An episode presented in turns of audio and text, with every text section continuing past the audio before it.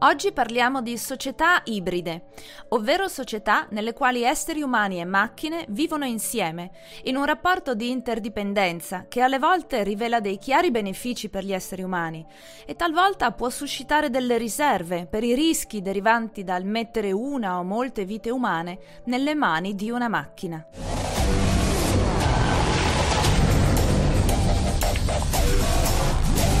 L'ospite di oggi è Matteo Cristani, docente di informatica all'Università di Verona. Ciao Matteo. Ciao Federica.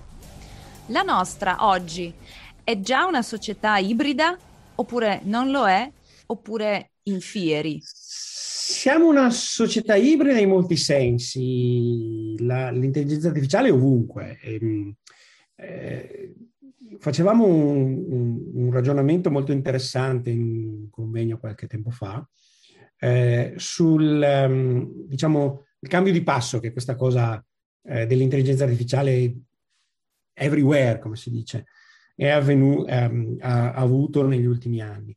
Eh, ricordava un, un, collega una cosa molto precisa della eh, nostra eh, attività umana.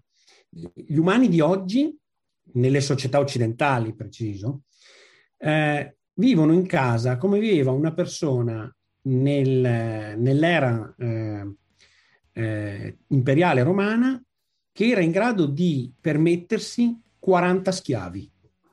Una persona molto ricca, perché 40 schiavi sono un numero che si potevano permettere circa l'1% della popolazione patrizia romana, cioè dei, ricchi, non, non certo delle persone qualunque. Ora l'introduzione dell'intelligenza artificiale aumenta quest- nel, nelle case, nella vita quotidiana, aumenta questo numero, parrebbe del 50% in tre anni. Cioè ci porta ad avere la possibilità di possedere 60 schiavi. Tra poco saremo tutti come l'imperatore Tiberio, no? mille schiavi e più, come Cleopatra, come volete.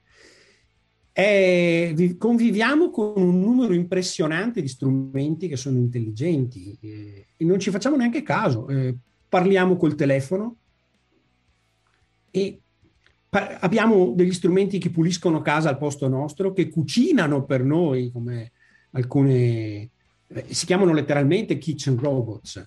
Eh, abbiamo degli strumenti che si occupano di eh, pianificare la nostra giornata, ci sono dei, delle intelligenze artificiali che rispondono al telefono, eh, svolgono ruoli ad un certo punto molto elevati sul piano dell'interazione parlano la lingua, rispondono nella lingua.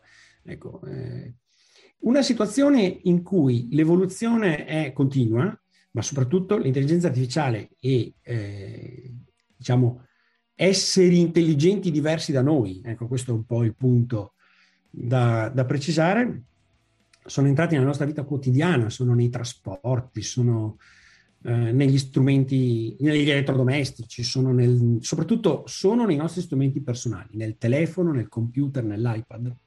Ci sono strumenti intelligenti. E questo cambia il nostro modo di interagire con la realtà. E anche il loro modo di interagire con la realtà cambia per la nostra presenza. Io vorrei fare questo, non perché io sia l'avvocato delle intelligenze artificiali, ma le intelligenze artificiali che agiscono da sole per svolgere un certo tipo di compito non hanno i problemi che hanno le intelligenze artificiali che interagiscono con gli umani. È molto più complicato interagire con gli umani. Eh, gli umani si offendono, si arrabbiano, se la prendono perché non stai facendo le cose secondo una certa modalità che è quella che loro vorrebbero. No? Il frigorifero ti dice hai finito il latte, ma fatti gli affari tuoi, non lo voglio.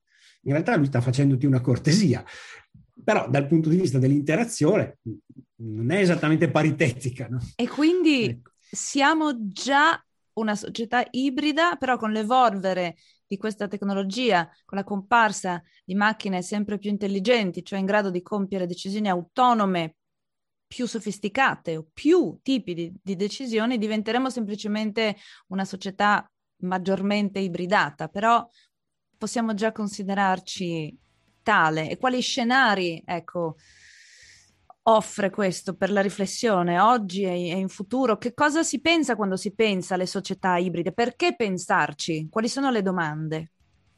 Sono tante.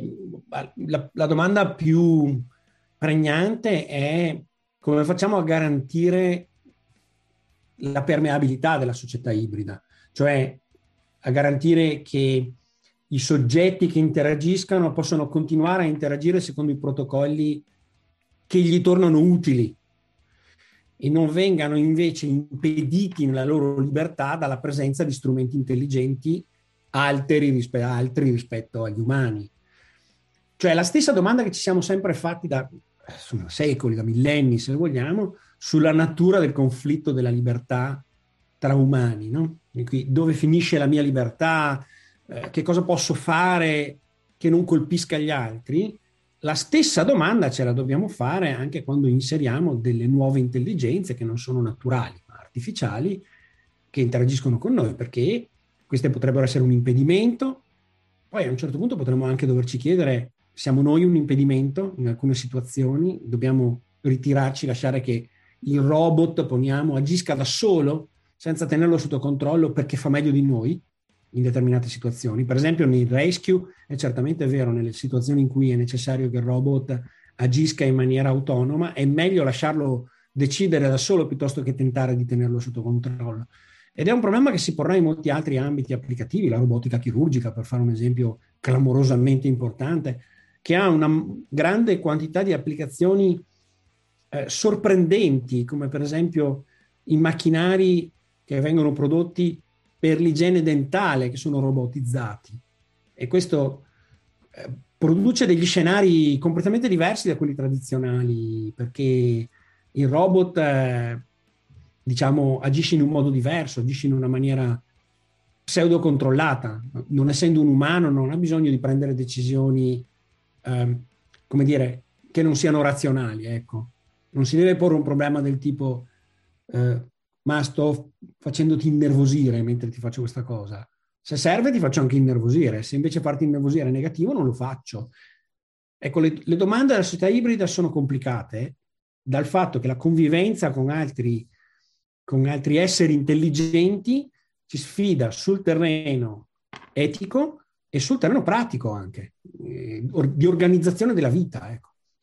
Io spero che chiederti questo non sia un portarti troppo fuori dal seminato, però come nel clip precedente, quando abbiamo parlato di roboetica, sia in questo mm, continuiamo a usare moltissimo la parola intelligenza. Io ho sempre un piccolo sassolino nella scarpa rispetto a questa parola. Secondo te è veramente la parola adeguata? Oppure magari non è neanche sbagliata, però comunque ha un effetto nell'essere umano che la usa, che la sente, di creare certe aspettative e per forza anche una sorta di risonanza, perché noi abbiamo l'intelligenza. Ecco, e io sono sempre un po' in dubbio, non sono piuttosto automi in grado di, comp- sì, certo, compiere decisioni, ma che cos'è? Quant- in- una certo. scelta che non coinvolge anche la mia base emotiva è già una scelta diversa. Quella Insomma, r- dimmi che cosa pensi tu della parola e non per, di per sé, ma proprio n- nella maniera in cui viene utilizzata con le sue implicazioni. Noi dotiamo di intelligenza il telefono e il frigo. Io ho sempre un po' di mh, riserve che sia intelligenza e che quindi forse le domande e i problemi andrebbero formulati eh, con un lessico diverso. Eh, diciamo, è, un, è la, la, la, competizione lessicale per definire il mondo è aperta, non è un tema terminale. Certo, devo dirti, gli ultimi 30 anni hanno visto emergere dei paradigmi completamente sovrapponibili, che si denominano in modo diverso apposta per identificare questo tipo di caratterizzazione. Ad esempio, autonomous agent è un altro nome che viene utilizzato molto spesso, no? agente autonomo. Oppure un altro che viene spesso utilizzato è sistema intelligente.